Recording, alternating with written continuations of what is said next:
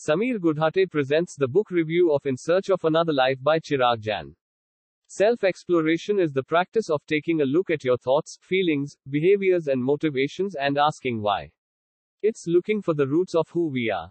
At its core, self exploration is about better understanding who you are and what makes you you. Self exploration helps people understand and accept who they are and why they do what they do, which improves self esteem, communication, and relationships. Additionally, self-exploration can increase our self-awareness, which is the ability to self-evaluate and recognize how we take up space.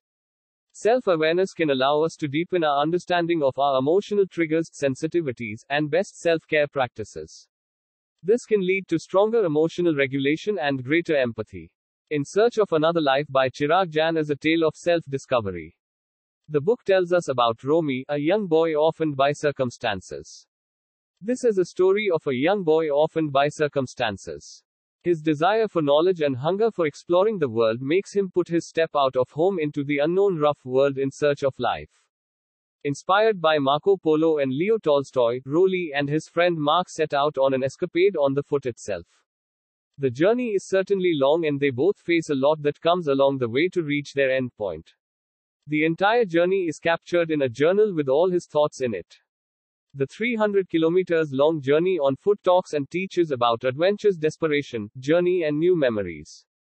Meeting people on the way teaches Romy about the way of life and life in general. The main character is developed prodigiously and he connects with the reader immediately. The language is simple and fluid. Short chapters as diary entries are engaging to read and keep the reader hooked till the end. At times, Romy all of a sudden feel more than his age because of his thoughts. This could have been toned down. The end is unpredicted and heartbreaking. A very well narrated tale by the author who has come up with a very heart touching and deep book.